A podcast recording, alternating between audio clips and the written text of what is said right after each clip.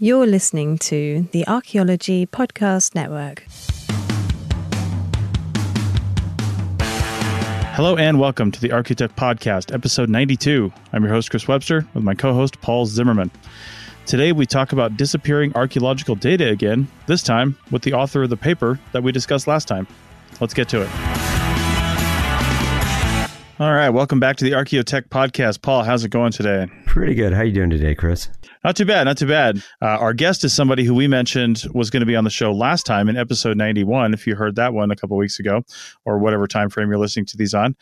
And he'd written an article. If you want to go back, we'll have it linked in this show as well. But it was all about archaeology's disappearing data. And I'm not going to go into too much of that again right now because seriously, go back and listen to episode 91, and you can hear Paul and I talk about our thoughts on this article as we're going to discuss it today. But today, we have the author of the article on, and it is Dr. Keith Kintigh, and he is going to talk about this article. So, Dr. Keith Kintigh, welcome to the show. Oh, pleased to be here. Thank you. Before we get into the article, I want to talk about your background just a little bit. What's your background in archaeology? You were a past president of the Society for American Archaeology, right? That's correct. Yeah, i am a professor at Arizona State University, and I've been there. This is my 32nd year. Before that, I was at UC Santa Barbara, and before that, at the University of Arizona.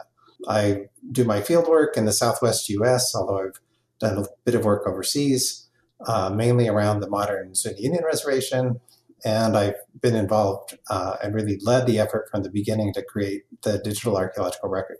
Okay, great. And we talked to uh, people at TDAR before on this podcast a couple years ago, I think. And then I'm also involved in the Coalition for Archaeological Synthesis that I know you mm. had a podcast on not, not too long ago. Yes, mm-hmm. on the CRM Archaeology podcast. Yeah. Right. Well, the article that you wrote is called America's Archaeology Data Keeps Disappearing, even though the law says the government is supposed to preserve it. So let's talk about this a little bit. Can you first summarize the article for us in your in your words? Well, basically, um, the article is intended to say, look, we're spending vast amounts of money collecting wonderful uh, archaeological data that has tremendous ability not only to tell us about the past, but to help inform, I think, uh, present day issues. However, those data are almost completely inaccessible to other researchers, never mind the public. And today, 10 years ago, we didn't have the tools to really make that data widely available and easily accessible. But today we do. And I think we need to move to a situation where the data, especially the data that are created with public money, need to be made accessible and uh, preserved for the long term as I think the law requires. Yeah. And when you say data, I want to have you clarify that for us because some people, of course, that are listening to this podcast are thinking uh, the the the route of thinking always goes towards looting and damage, and they say, okay, so when you say data, do you mean all the data? Do you mean you know uh, certain sites we can see all the data, but on other sites we can only see, uh, you know, maybe artifact or feature data or the uh, description data, but not locational data, things like that. Um, what are you generally referring to when you say data? Well, when I say data, I mean all the data. I mean that the digital data in this case, mm-hmm. um, the documents, the digital representations of documents, uh, data, archaeological databases or spreadsheets, uh, images, uh, digital images that we've got. Now, how you preserve them? I mean, I think all of that needs to be preserved. What we make accessible is a slightly different question. Uh, there's different ways of doing that, but in TDAR, the digital archaeological record, what we do and what we recommend is if there are, we have two kinds of, of files, ones that are confidential and ones that are that are open. The open ones, anybody can go on the web. You get access. Actually, Google indexes them. You can get them however you want.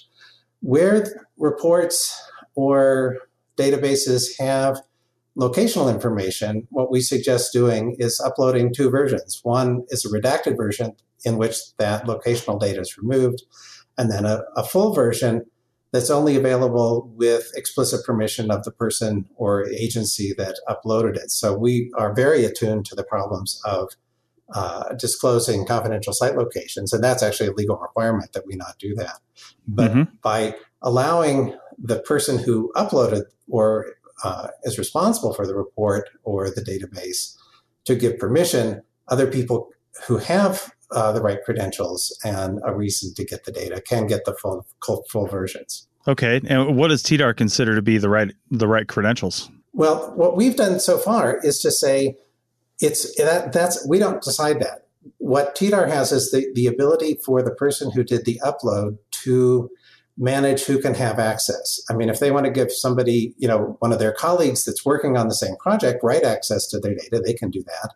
They could also give temporary access and say, you know, some graduate student writes them and says, you know, I'd like to get access to this particular data set. That person can go into TDAR and say, give this email address, you know, a 30 day or a 10 day, I forget what it is, access, read access to this particular file if they determine that that's appropriate.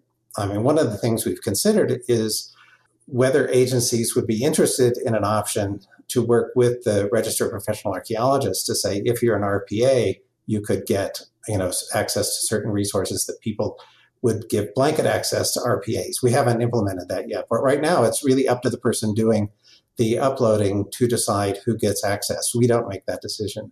Now, what what if uh, I mean, this isn't a podcast about TDAR, but it's actually really important to have on this podcast. What if, what if somebody uploads a bunch of data to, to TDAR from a from a project and then dies in a car accident the next day? How how does how does that get handled if they no longer have access to their account and, and giving access rights? Yeah, that's a, a, another problem that we've worried about. I mean, what we um, are trying to do is get, well, in some cases, to have a, a kind of um, meta owner of the data. So if it's, you know, you know, the data manager at arizonablm.org or .gov or something, you know, where mm-hmm. where you could do that. We haven't implemented. We have something, uh, I think, for essentially, well, the the dataset creator can will put in or can put in an an organization that they're affiliated with. We haven't totally dealt with the succession problem, although we are trying to work with people on that. Uh, mm-hmm. And um, but that's a that is a real issue. Well, let's um let's back this up again to the uh, to the article that, that starts this discussion and that uh, we we discussed as we said all last uh, episode, and we're happy to have you on here to discuss with us directly. What inspired this? What was the uh, it feels like it was in response to something pressing or something that happened recently, and it's interesting that it was picked up by PBS. Uh, could you uh, could you explain to us what what was the impetus for writing this article, and uh, how did you get it? Uh, somebody at PBS to take interest in it? Um, well, what what happened? I mean, I've been thinking this for a long time. What stimulated the article was uh, the Arizona State University PR office. I forget what they call media relations office like that of many other universities, it has a relationship with this uh, online journal called uh, The Conversation. And so the conversation people, I think, had, and I don't know their own history, but I think they had read about digital data being lost. They contacted the ASU people saying, Do you have anybody who could comment on this? And I, because of some expertise that they thought that I had, they contacted me, the ASU people contacted me and said, Do you have anything from archaeology that might be interesting for this? And so I wrote a little short uh, couple of paragraphs saying, This is what I would say if I were doing this. And the conversation came back and said, Yes, we're interested in having you write that. Would you do it? And so I worked with their staff to write it. And then uh, they do everything open access uh, with Creative Commons licenses. And so anybody can pick it up. And PBS, I, I, didn't have anything to do with PBS picking it up. They chose to do that themselves. Okay. And who is the audience, the intended audience for this article? Who did, who did you hope would read this and gain something from it? I mean, the intended audience is a broad one. I, you know, they give you statistics back, and according to the conversation dashboard I have, 19,000 people have clicked on the article and mm-hmm. presumably read at least part of it what I'm hoping to do, in part, is to generate uh, is if I think some policymakers uh, read it, and to generate perhaps some public sentiment that oh yeah, we should be doing that. That could speak to either directly or indirectly to the agency people who are in a position to do something about this. So I mean, the the indirect audience was intended to be the policymakers. The sort of direct audience was really the general public as well as professionals. How do you personally address the the situation of? I mean, right in the title of article, you say, you know, the government is is supposed to preserve this according to the law, supposed to preserve data. But I mean, I, I work in Nevada, you work in the desert Southwest. You know, we we both work with the BLM a lot, and we know who's working at the BLM. I mean, I know who's working at the BLM district offices where that I deal with. They're usually friends and colleagues that were shovel bums or something, and they finally got these, you know, these government jobs, and now they're in there, and they're they're really struggling under mountains and mountains of paperwork and organizational problems and and all these other things. They may have a mandate to to preserve these in a certain way, but I mean, how do we really go about addressing that problem uh, with it being so so huge and multifaceted? You know what I mean? Well, I, I actually don't think it's so hard. I think I think the uh, legacy data are a harder problem. Sure. But if we take, what if we said, if you in every scope of work for a uh, survey or excavation, you have a clause that says the digital data from this project will all be deposited in a responsible digital repository. Mm-hmm. That's a perfectly just like you. I mean, it's basically just the same thing as saying the artifacts that you excavate need to be put in a reasonable uh, uh, physical repository. Just the same kind of requirement that you have there. I think the law not only authorizes that, it requires that they uh, do that. The, the project cost doesn't go up. You may spend, you know, one or two or three percent of the project budget doing digital curation, uh, which is far cheaper than physical artifact curation, of course. Uh, but I think that trade-off is well worth it. So I don't think it increases, you know, other than changing their boilerplate scope of work, I don't think it's any work at all for them. And what we found is that agencies uh, that we've worked with uh, on legacy data, they use TDAR uh, in this case for an organizational tool. So their all their offices have access to all of those reports, and uh, we find often that the government agencies themselves don't have copies of the reports that they authorize. Once they get them up on TDAR, then they can use them uh, some of the DoD installations, the archaeo- they have relatively few archaeological staff, although they do are responsible for a lot of archaeology. They one archaeologist may be responsible for several bases, but all this stuff is on TDAR, so they can get at it wherever they are. And does does TDAR enforce any sort of arche- uh, any sort of data standards or types for data? Like, I mean, I, I, can't imagine somebody would want to upload a bunch of Word documents uh, of site records or something like that because who knows how long a Word document is going to be readable for, right? So, um, but does TDAR allow that, or do they enforce a, a certain type? We have a limited number of uh, data formats that we'll accept. I mean, they include they actually include Word, uh, they include PDF for documents, uh, and just plain mm-hmm. ASCII. Um, for images, uh, there's again a few. And what we do is is as we migrate, so we take we always will keep the original copy of the database or uh, Word document or whatever. Mm-hmm. Uh, but we move it into a preservation format immediately if it's not in a preservation format. And then as those formats themselves change, then it's our responsibility to migrate uh, each of those files to an updated uh, version that's readable uh, today. So that's the, the accessible version. That's interesting. So that's and that's what a digital repository needs to do, or otherwise the stuff becomes uh, becomes unreadable. So I mean, for that reason, we've restricted the number of uh, different file types that we accept just for that reason, so we can have some chance of of keeping those things alive. You know, and some of the more challenging things are things like, uh, which we're not taking right now, are things like LIDAR and so forth, which are becoming more important, but the formats are probably, I mean, to do those in preservation mode are, are very difficult because a lot of them, uh, 3D things are, you know, device dependent and stuff like that. What do you consider to be uh, current good preservation formats? Let's see. I'd have to look. I mean, I think for, I mean, we used migrate things from, you know, for the Microsoft, we have access, we're using Word, PDF, uh, it turns out PDF is a lot harder, uh, worse as a preservation format than you'd think. So we use PDFA for the for the PDF documents. The Word ones we we migrate forward. For databases, we'll also deconstruct them into CSV files mm-hmm. so that we can get at them in the long run.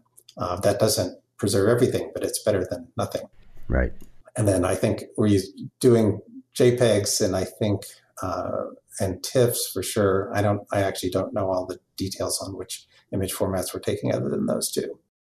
No, that's fine. I didn't actually mean to put you on the spot to ask too specifically what kinds of formats uh, we we need to have. It just this is a topic that we touch on quite frequently, where we say, you know, make sure that your your file formats aren't totally proprietary. If they are, you can export them in some way that somebody down the road will be able to read them. We talk about refreshing our data file formats. It's nice to hear that uh, that you've taken all that into account yourself.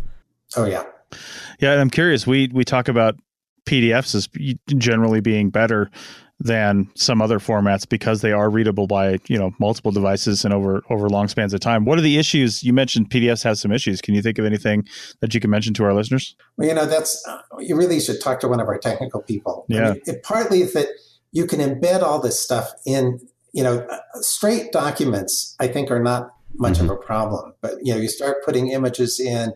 And then you've got these PDFs that are actually compilations of multiple PDFs, mm-hmm. and there's a bunch of different flavors and I've heard this both from our technical people and from the Archaeology Data Service uh, people in England that the PDFs actually can be challenging in the long run. Mm. I mean, in the short run, they're pretty easy, but in the long run, they're pretty challenging. I don't think we have anything better, but it, it's not as easy as I think most people, including me until recently. Believe. Yeah. Okay. All right. Well, we're pretty close to a break. So instead of rather than going over, I'm going to call this break right here, and we will come back and uh, continue talking about disappearing archaeological data and maybe what we can do to uh, stop it from disappearing with Dr. Keith Kintigh. Back in a second. This network is listener supported. We're trying to move away from paid advertising while also creating new shows and supporting the ones we have.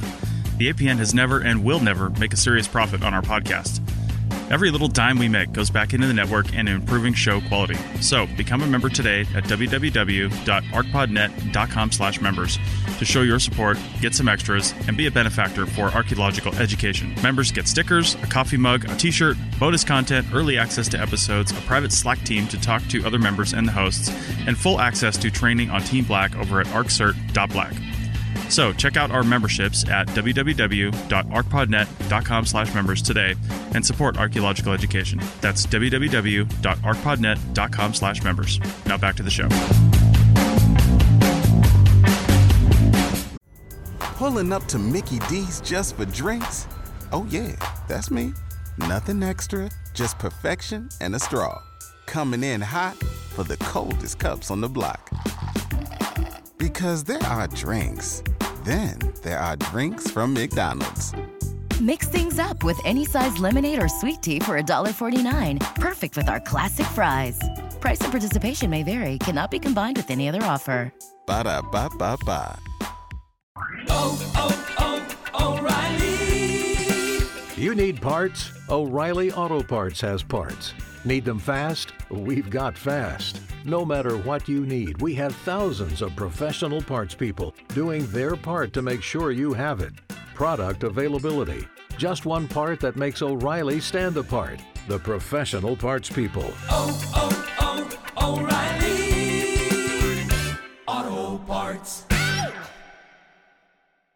All right, welcome back to the Archaeotech Podcast, episode 92. And we are talking with Dr. Keith Kintigh, and he wrote an article that has been floating around the uh, the interwebs called uh, America's Archaeology Data Keeps Disappearing, even though the law says the government is supposed to preserve it. So, what has the reception to this article been? You said in the last segment that it looks like over 19,000 people have at least clicked on the article and presumably read part of it. Uh, have you have you received much feedback on this, positive or negative? I mean, there's a few comments on the web. Some of them are a little uh, far out. Um, I've gotten quite a bit of feedback from people just in emails, you know, individual emails to me. You know, a lot of support, primarily supportive ones, saying, "Yes, this. I'm glad you did that. We need to do that." So, I, I mean, mm-hmm. I've gotten quite a bit of positive feedback on it. Okay. Any any negative feedback on it? I can't imagine from archaeologists.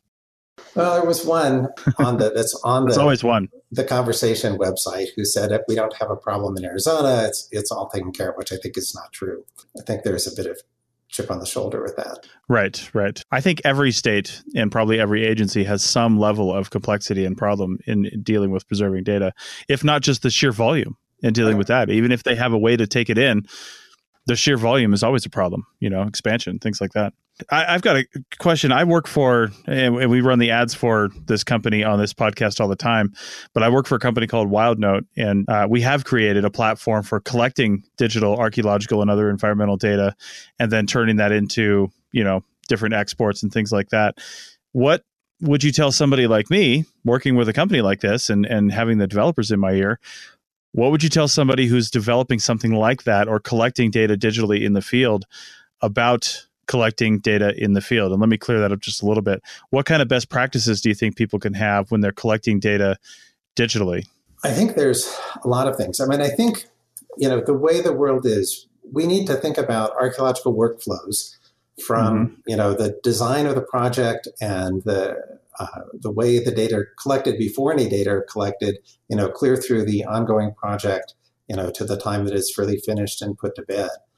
Um, I think uh, there's a publication that's online. Uh, there's also a print version of guides to guess, sorry, guides to best practices for digital archaeological data that we did jointly with the Archaeological Data Service in uh, England. Mm-hmm. I mean, I think collecting the data, I think sort of at the highest level, collecting the data with the notion that somebody else might want to look at it and uh, including with the data the information that somebody needs to properly interpret it. It sounds obvious, but I think people, you know, get in a rut or in a groove where you know they know what they're doing, they know what report they're going to write, they have somebody who uh, works on the analyses, and it's done. But I think a lot of times that's not done with the with goals beyond getting the project properly done. And that may be done quite well. But I think being able to have data that lives on requires some additional thought. In particular, you know, what I'm sure you guys have talked about with metadata.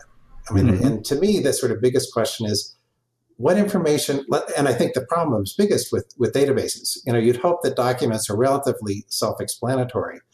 But with databases in particular, what would a reasonably competent archaeologist need to know to use this data in a responsible way. For example, in many cases, uh, databases include the data that were collected, but they don't, in the database themselves, say anything about the sampling strategies. You know, was stuff right. screened? Was it not screened? Was every third bucket not screened? You know, what? How was the data collected in a way that would affect your that would affect your interpretations if you're looking at stuff that's screened versus not screened or partially screened? How does that affect things? Well, that often doesn't get recorded in the database or associated with the database. And somebody who was unaware of that would probably misinterpret the results of an analysis. So I think you know keeping in mind how it would be used in the future is is tricky, um, but it's something we need to spend more time and energy on. Yeah, that, that goes along with something that's always been a pet peeve of mine is site records. And and when you write down different interpretations on site records, say uh, you know, a lot of people use like a five stage biface system when they're talking about bifaces, or they'll say tertiary, secondary, and primary in relation to flake size or flake cortex amount. But therein lies the problem. How do you know what methodology was used to come up with these terms unless you put it on the site record? And, and the argument is, well, it's it's in the report in the methods section. I was like, well, you, you can't assume that the report and the site record are always going to be in the same location you know and just like your database you can't assume the report where they probably say what methods are used to construct the database. The report's not there anymore. It's just a database. Right. And what we try to do in tdar is prompt people. I mean we don't i'm sure there's i mean there are things i know like sampling strategies that aren't explicitly asked for but we try to at a table by table and column by column of the data set ask mm-hmm. people to document things or provide references to what they're doing. We don't require that everybody do everything all the time, but we try to give people the opportunity to put pretty complete metadata with their databases. I mean, same thing with images. If you don't say what the image is, it doesn't, you know, if you don't have something to do with it, um, most of them are not very helpful. Indeed. All right, so Keith, you've uh, you've written this article. It's obviously it's not a one-off. You've been working uh, around issues of uh, data collection and data preservation for quite a long time. You've gotten some reception. Unfortunately, I saw some of the uh, the comment thread, and I don't think we have to worry about archaeologists hiding data because we don't want to show the giants. But uh, I'm I'm hoping that you got some serious feedback on it, and hoping that you continue to get some. What would be the best kind of outcome do you see from uh, from a public face to uh, to this problem of uh, disappearing archaeological data? Well, I think the best outcome is what I mentioned earlier, which would be for the agencies. Uh, this could happen at different levels, at a, at a district office or state office or nationally, to take those responsibilities seriously and start to implement requirements for digital curation for the data that they're responsible for or authorize the collection of. I think that's a pretty easy step. I think to then, I think once people start doing that and we start at least moving the newly created data into that stream, I think people will see uh, even more utility than they anticipated from that, mm-hmm. uh, partly for their own record keeping and because it really does make it available and they it's other people will find it when they're doing context studies or uh, just doing background studies for the next project going on. And then I think, you know, we're still faced with the problem of we've got, you know, 100 years, and especially the last 50 years of data that have been collected, and there's a lot of digital data in there. Getting that is, is a more difficult problem that we didn't address earlier, just because that costs real money that's not there. For the ongoing projects, there's money there. You know, there's a question about how you allocate it, but there's money to do them.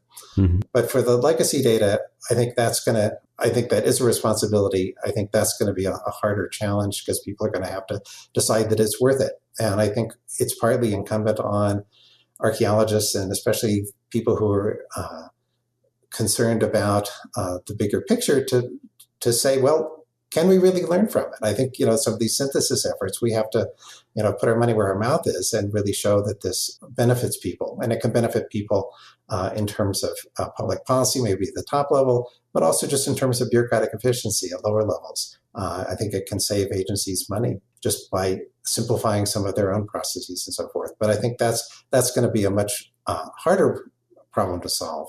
Uh, if we can start with the new data with uh, scope of work or similar kinds of requirements, um, I think that's pretty easy, and that's where I'm hoping this will go. Okay, well, I like that you're you're breaking it down between you know, legacy data, which is its own can of worms, and new data. Uh, one thing I'd worry about uh, going forward is finger pointing. Uh, archaeologists pointing to the preservation offices, saying, "How come you're not doing this?" Preservation offices pointing back to the archaeologists, saying, "How come you're not um, you're not making this easier for us to do properly?" Which side of this? Who do you think bears the onus of responsibility to uh, make sure that this happens properly uh, amongst us professionals? Well, I think I think the onus is primarily on the uh, the agencies, the, the individual the agencies that are authorizing or permitting or paying for the work.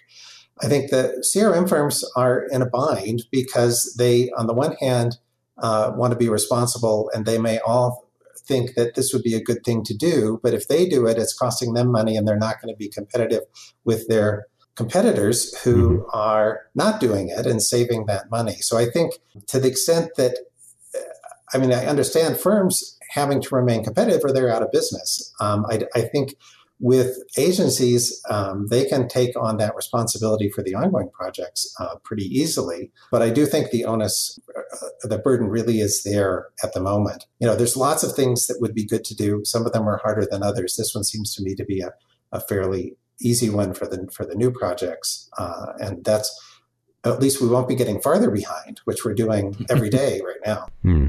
Do Do you think to get the agencies to really uh, to really take this on uh, as a thing and, and really enforce these standards.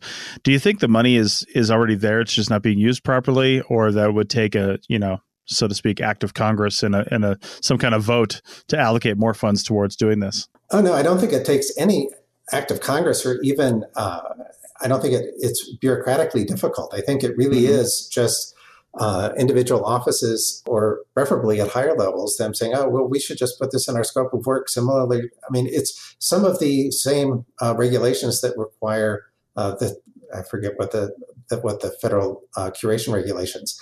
They also apply to digital data explicitly. So you know, there's authorization for them to do this, and I think you know they've got a, a, a budget for a contract project that they're doing today. And I think it's worth, just like we, I think it's worth money to curate the physical artifacts. I think it's worth some much smaller fraction of the money to curate the digital artifacts of the data of the project.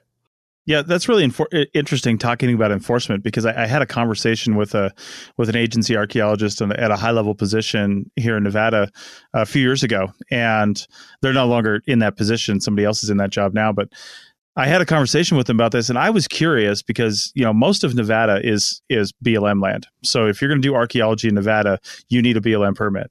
And I said, how often do you guys pull BLM permits from a company or suspend it or something like that for infractions, archaeologically related infractions, whether it's something in the field, something that was done improperly, or improperly turned in deliverables and and you know data formats and things like that.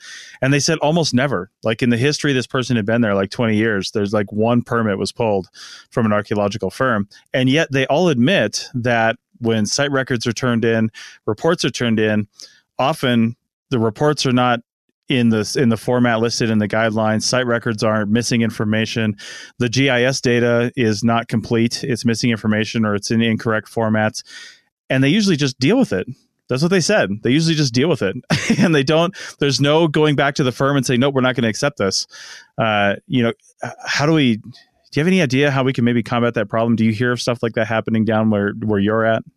You know, I'm not too much involved at that level. What you said yeah. doesn't surprise me. I was uh, long, long ago uh, was at the Arizona State Museum, part of the University of Arizona, and, and was dealing. I was really the main person who issued permits and so forth. I think that the I think that sort of thing is always going to be a problem. Um, you know, we have a similar problem with National Science Foundation grants. Now, people have to, and NEH grants too. You have to put a data management plan in there, but those are not very effectively enforced. I think, except that if reviewers go back and look and say, well, you know, I reviewed the, this person's last proposal and they said they were going to make this data available and they haven't. Then it's there's a you know maybe not getting funded in the future. I think the agencies could do some of that, uh, perhaps more easily than they can you know deny permits. But if you say, well, you know, do you meet the minimum qualifications? I think that's going to. I think it will be a problem. But I think uh, there could be some ways to address that. And if, if those you know, if eighty, if we get eighty percent compliance, um, that's a whole lot better than you know zero percent compliance.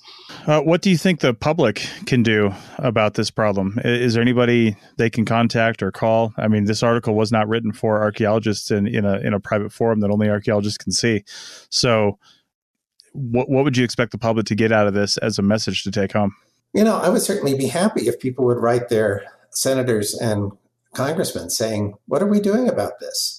And those people, especially people on like the energy and resources committees, can start calling up the people in the interior agencies or in DOD or whatever, saying, well, why aren't we doing this? You know, this is our public money. We care about the past. You know, I think if we can generate some pressure uh, on uh, on the agencies, either by way of Congress or directly, if people talk to the agency people directly, know, I don't think there's any sort of ill will here. I don't think it's conspiracy, unlike a couple of those comments sure. suggested. uh, but you know, it's you know, it's just another bureaucratic step, and people are too busy. But I think it's just something that's important enough that we need to get on it. Yeah. Well, it's a lack of it's a lack of resources in some cases, but I think you hit the nail on the head with CRM firms. It's a lack of it, you know it, anything anytime they have to spend extra money even a few dollars here and there reduces their competitive advantage on an already tight margin industry, and that therein lies the problem. So you want to level the playing field with, with yeah. the CRM firms, and the agencies can do that, which they can't, yeah. with, which the firms can't do individually. For sure, they're just going to compete for the for the lowest lowest bids. Okay, well, uh, we're just about out of time. Keith, is there anything you want to say about this article or this topic that we haven't asked you about? Um, I don't think there's anything individual. I'll, I'll send you uh, a copy of the legal analysis that really shows where the legal requirements are, and you can put a put a link to that on your website if you like. That'd Absolutely. People, people. I mean, I'd hope that agency people might be interested in looking at that. This was done by a legal firm uh, mm-hmm. in Washington to sort of say what are the federal requirements for the curation of digital uh, archaeological data. Okay. Well, we will certainly include that in our show notes, and uh, and of course the original link to this article. And again, thank you, Keith, for coming on the show and talking about this. Thanks. Oh, thank you for giving me the opportunity. I appreciate it. Pulling up to Mickey D's just for drinks. Oh, yeah, that's me. Nothing extra, just perfection and a straw. Coming in hot for the coldest cups on the block. Because there are drinks, then there are drinks from McDonald's. Mix things up with any size lemonade or sweet tea for $1.49. Perfect with our classic fries. Price and participation may vary, cannot be combined with any other offer. Ba da ba ba ba. Okay, welcome back to the Archaeotech Podcast, episode 92. And this is the app of the day segment. So I, I was going through our list of apps, Paul, that we had talked about, and I had a few things on the list that, that I've been meaning to talk about. And I can't believe I haven't mentioned this app. And um, it's uh, it's something I use subconsciously sort of all the time. And it's called Blotter, B L O T T E R. And we'll have a link to uh, to at least the iTunes Apple version in the uh, in the store here. I'm not actually sure that it works on other computers, but it definitely works with Apple computers. And what Blotter is is it's basically ties to your calendars on your computer, and it puts an overlay on your desktop background, whatever desktop background you have, of this transparent calendar. And you can you can invoke the calendar and make it not transparent uh, just by clicking on the, the menu bar icon.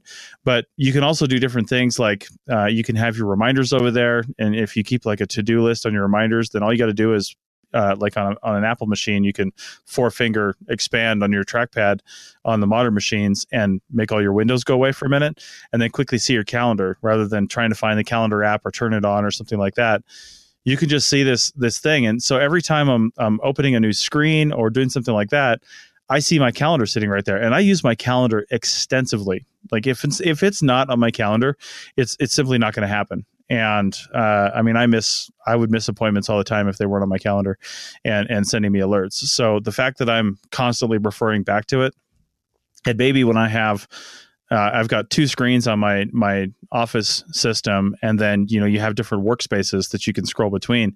So when you add two screens times the number of workspaces I've usually got, I'm scrolling back and forth with. That's like eight to twelve screens that something could be on, right? And all I have to do to see my calendar, rather than just kind of find it, is just look at my desktop, and there it is and it's pretty handy. I really like it. There's a, there's a lot of customizability you can do to it. I have it take up the entire desktop screen. You can have it take up a custom size of screen or small portion of your screen or something like that if you really want to see your background because it will obscure your background a little bit, your desktop background, whatever you have. But I don't think it's obtrusive, and I love seeing it.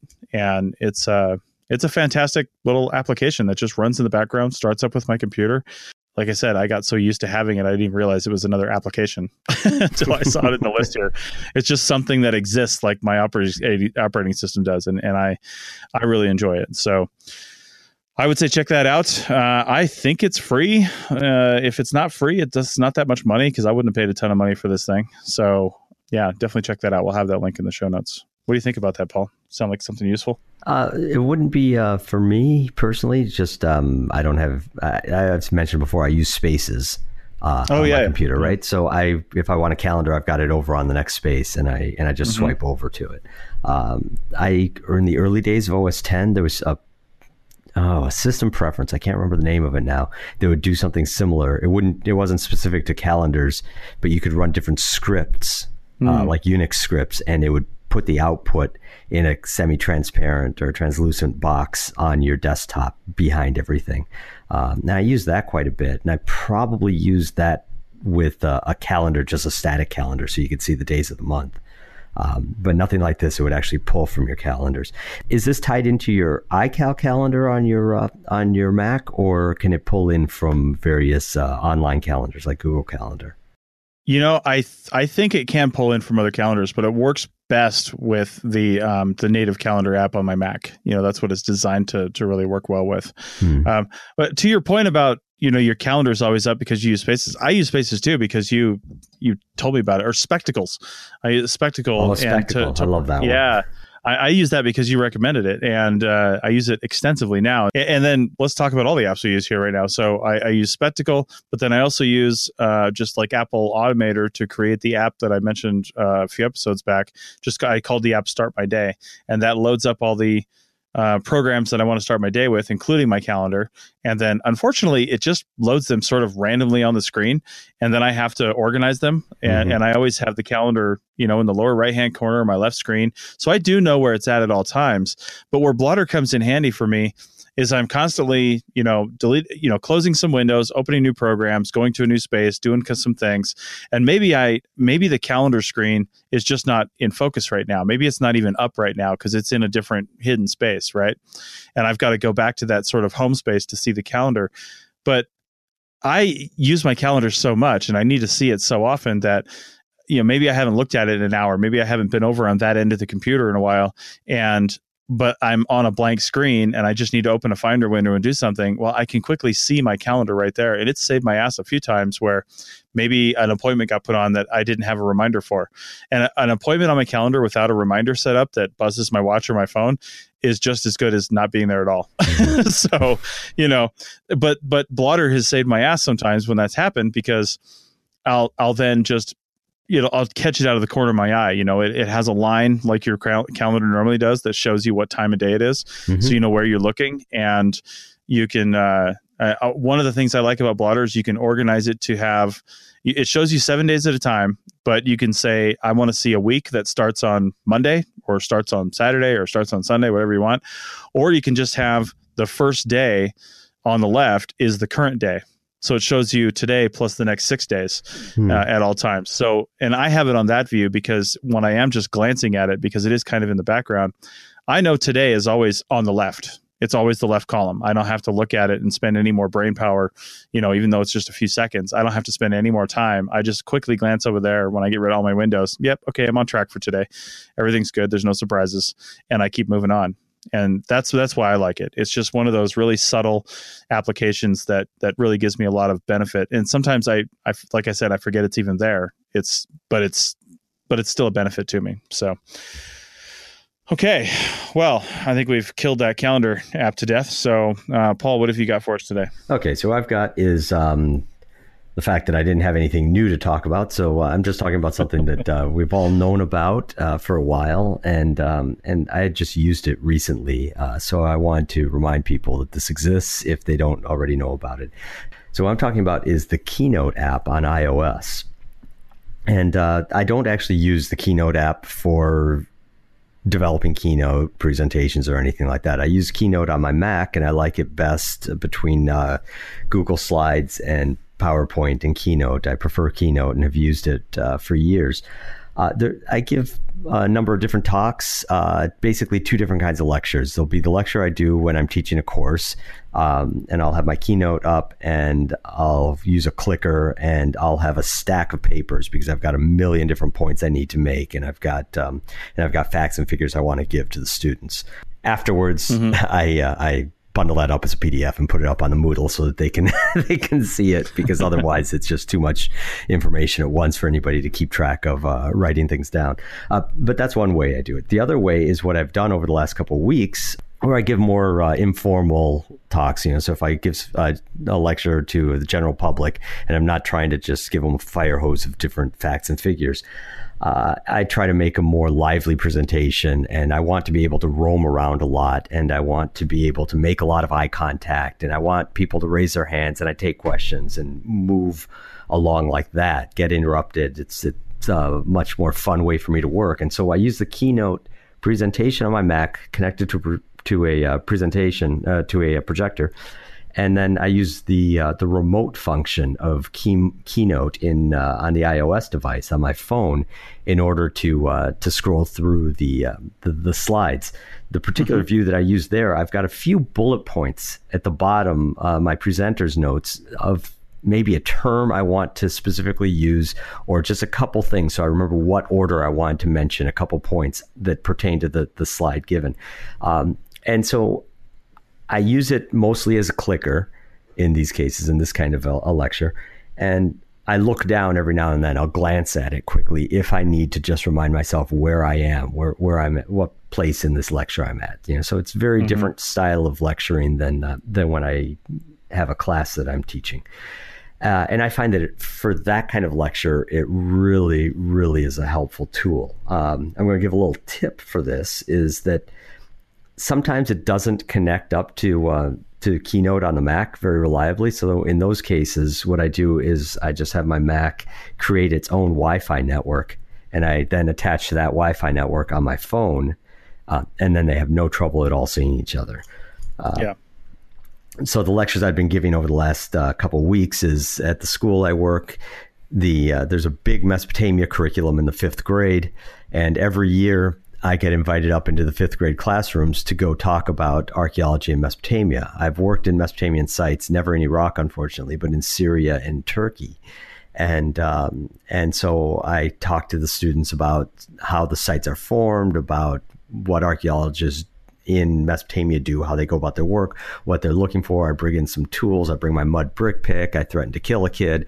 It's you know it's a lot of fun. It's a it's a kind of silly, but uh, I think I give them a lot of good information. But I couldn't give that kind of a talk with a lot of back and forth and a lot of interaction with the audience if I didn't have a tool like this, uh, like the remote that I have on the mm. Keynote on iOS.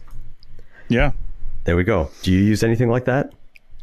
I do, um, and and I've used Keynote for that in that exact same way um, on iOS because I, I really like uh, it, it, works well if you're just using it to tap through your slides. Um, you know, if you're just holding your phone and tapping through your slides. Although if you tap in the wrong spot, you can do some other things. And if I'm not mistaken, it's been a little while.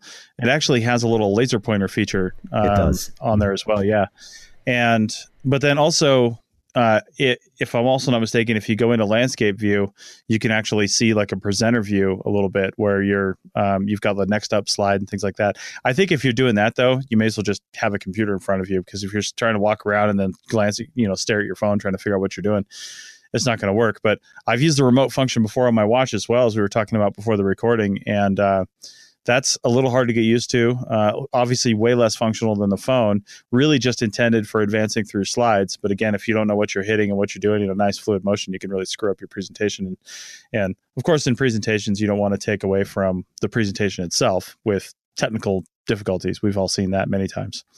So, yeah, it's it's a good it's a good add on to uh, to some of those practices. And if you want to use that, you have iOS devices but let's say you don't know how to use Keynote or don't want to, um, Keynote will import PowerPoint.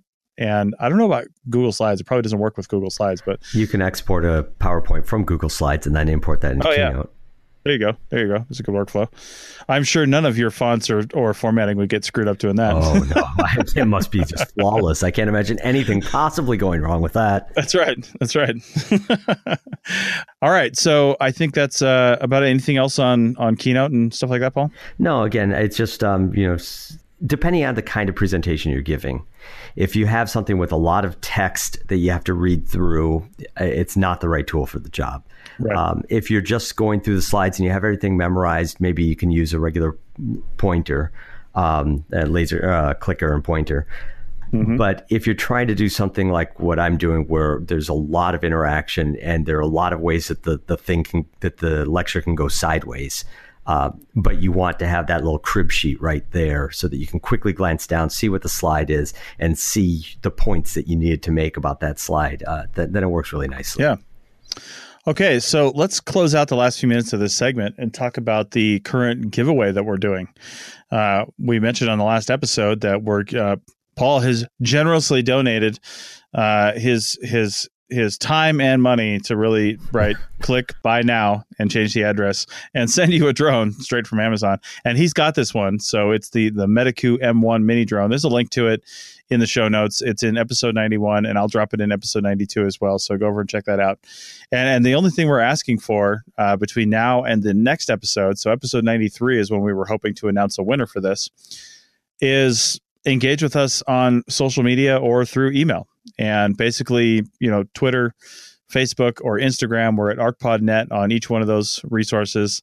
Uh, first off, follow us, of course, and then send us a message or put up a picture that says i want a drone or why you want a drone what are you going to use one for you know something just simple something really simple but be sure to include uh, ArcPodNet, tag us in that post if you're doing it from your own, and then um, also maybe put hashtag Archaeotech in there. And you can also send me an email, Chris at archaeologypodcastnetwork.com, and ask a question about a show or something else, or just say, hey, enter me in the contest. We're not picky. And just so uh, the listeners know, this is not a drone that you're going to use to uh, take uh, beautiful aerials of uh, of your excavation unit. This is a little three and a half inch across uh, toy drone. But what it's going to do is it's going to give you a good sense of how the controls work because I found that this one is uh, is just a blast to fly and it's really really easy. So uh, if you Yeah. want to just get your feet wet for no cost beyond just you know engaging with us for a little bit on uh, social media, uh, this is uh, as good intro as any, I think. Yeah, and as we said last time, this is um, open to U.S. residents only, just because it would cost three times the amount of this drone is worth to send this somewhere else in the country or in the world. So, yeah, maybe we can come up with something for for the rest of the world later. But for right now, U.S. residents only. And, and also, you know, this drone. I'm looking at the description right now. It says it has headless mode. And Paul, you asked me about that one or two episodes ago, and I really knew shockingly little about what headless mode is. But I did some research on it, and I now know why I didn't know what headless mode really was the reason is is because as things get commercialized of course like you know drones drones is just the new name for these things. Really we're talking about rc aircraft. And you know rc planes and and even rc helicopters have been around for a really long time.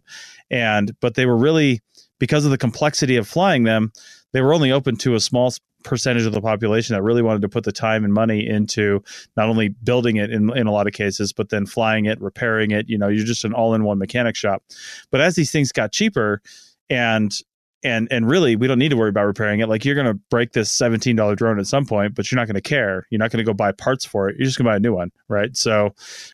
As that's come down, they've had to, as they do, make it easier, or so they think easier for people to fly. So, one big problem with all radio controlled aircraft is that you are fixed and stationary and the thing that you're flying is moving. And when that thing is moving and you're using one of your sticks to go left and right when that thing's coming towards you and you go left the object the aircraft goes right. And when you go right the aircraft goes left because its orientation is always on the nose of the aircraft of what its left and right is. It doesn't matter what direction it's pointing in relation to you. Its left and right is in relation to its own nose well, when you put these things in headless mode, and this is really mostly open to what they call the toy class of drones, not the hobby grade, is if it's flying towards you, once you put it into headless mode, if it's flying towards you and you go left, it's going to go left, even though its nose is pointing towards you, or it's going to go right, you know, because it knows what orientation it is. And from what my understanding is, you usually put these things in a stable hover with the nose facing away from you directly,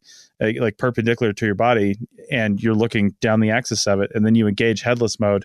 Now it has its orientation set and it knows what direction it's pointing regardless. So if it spins all the way around, it doesn't really know it's pointing at you, but it knows it's pointing the other way and that left is now right and right is now left, you know, things like that. It's very complicated. And my advice is, and, and the advice of some of the articles I read was basically if you want to get up into the bigger, higher end drones, learn how to cross control.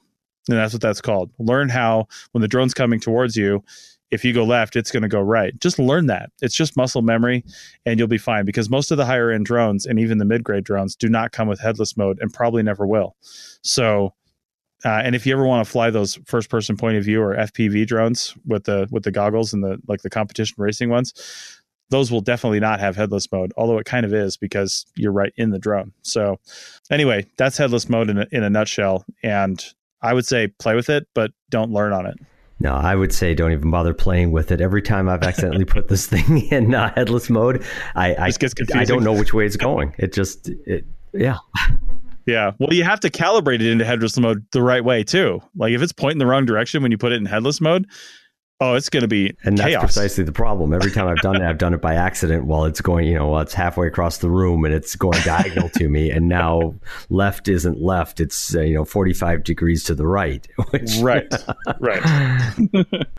yeah, I could see that causing huge problems. I've never flown a drone in headless mode. And I looked at the small, cheap ones I've got at my Civil Air Patrol office, and those don't even have headless mode. So I think that was something that came along in the last year or two, maybe, and it's really started to become an option on the cheaper um, toy drones. So people, because people have a real hard time with cross controlling and wrapping their head around it. But once you get it, you get it. Yeah. You know. So Well, uh, the important points: small, cheap drone, very easy to learn on. You're going to want it because you're going to want to learn how to fly drones, and you're going to want to tell us on social media why you want to learn how to fly drones. And this is a great little, uh, you know, intro for you before you move up to something bigger that you're going to be able to use uh, actually for archaeological data collection. Absolutely. Well said. Okay, so that's it for this show. Uh, again, we really appreciate Dr.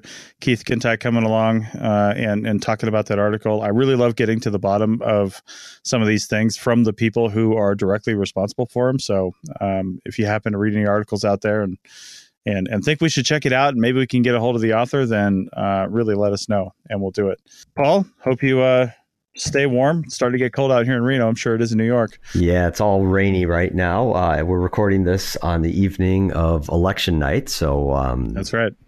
I'd say get out and vote, but um, but it's going to be a week and a half at the earliest before anybody hears this, and uh, you miss the vote. So. Um, yeah, if you're if you're listening to this, it's time to come out of your bunker. You know, hopefully we all survived. maybe it's not, and uh, maybe it's not. Yeah, who knows? Who knows? Yeah, you might you might come out into a apocalypse and and be in headless mode yourself. So, oh, that's a bad joke. No. Anyway, all right. all right. Well, thanks everybody for listening. Again, send in anything you can on social media about this drone thing, and we'll send you a drone in uh, in a couple weeks. One drone only, please. I'm not gonna send everybody a drone. And uh, again, thank you, Paul, for joining me and for uh, for donating the drone. Thanks, Chris. Talk to you again.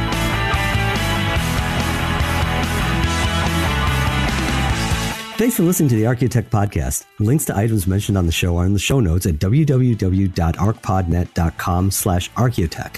Contact us at chris at archaeologypodcastnetwork.com and paul at lugal.com. Support the show by becoming a member at arcpodnet.com slash members.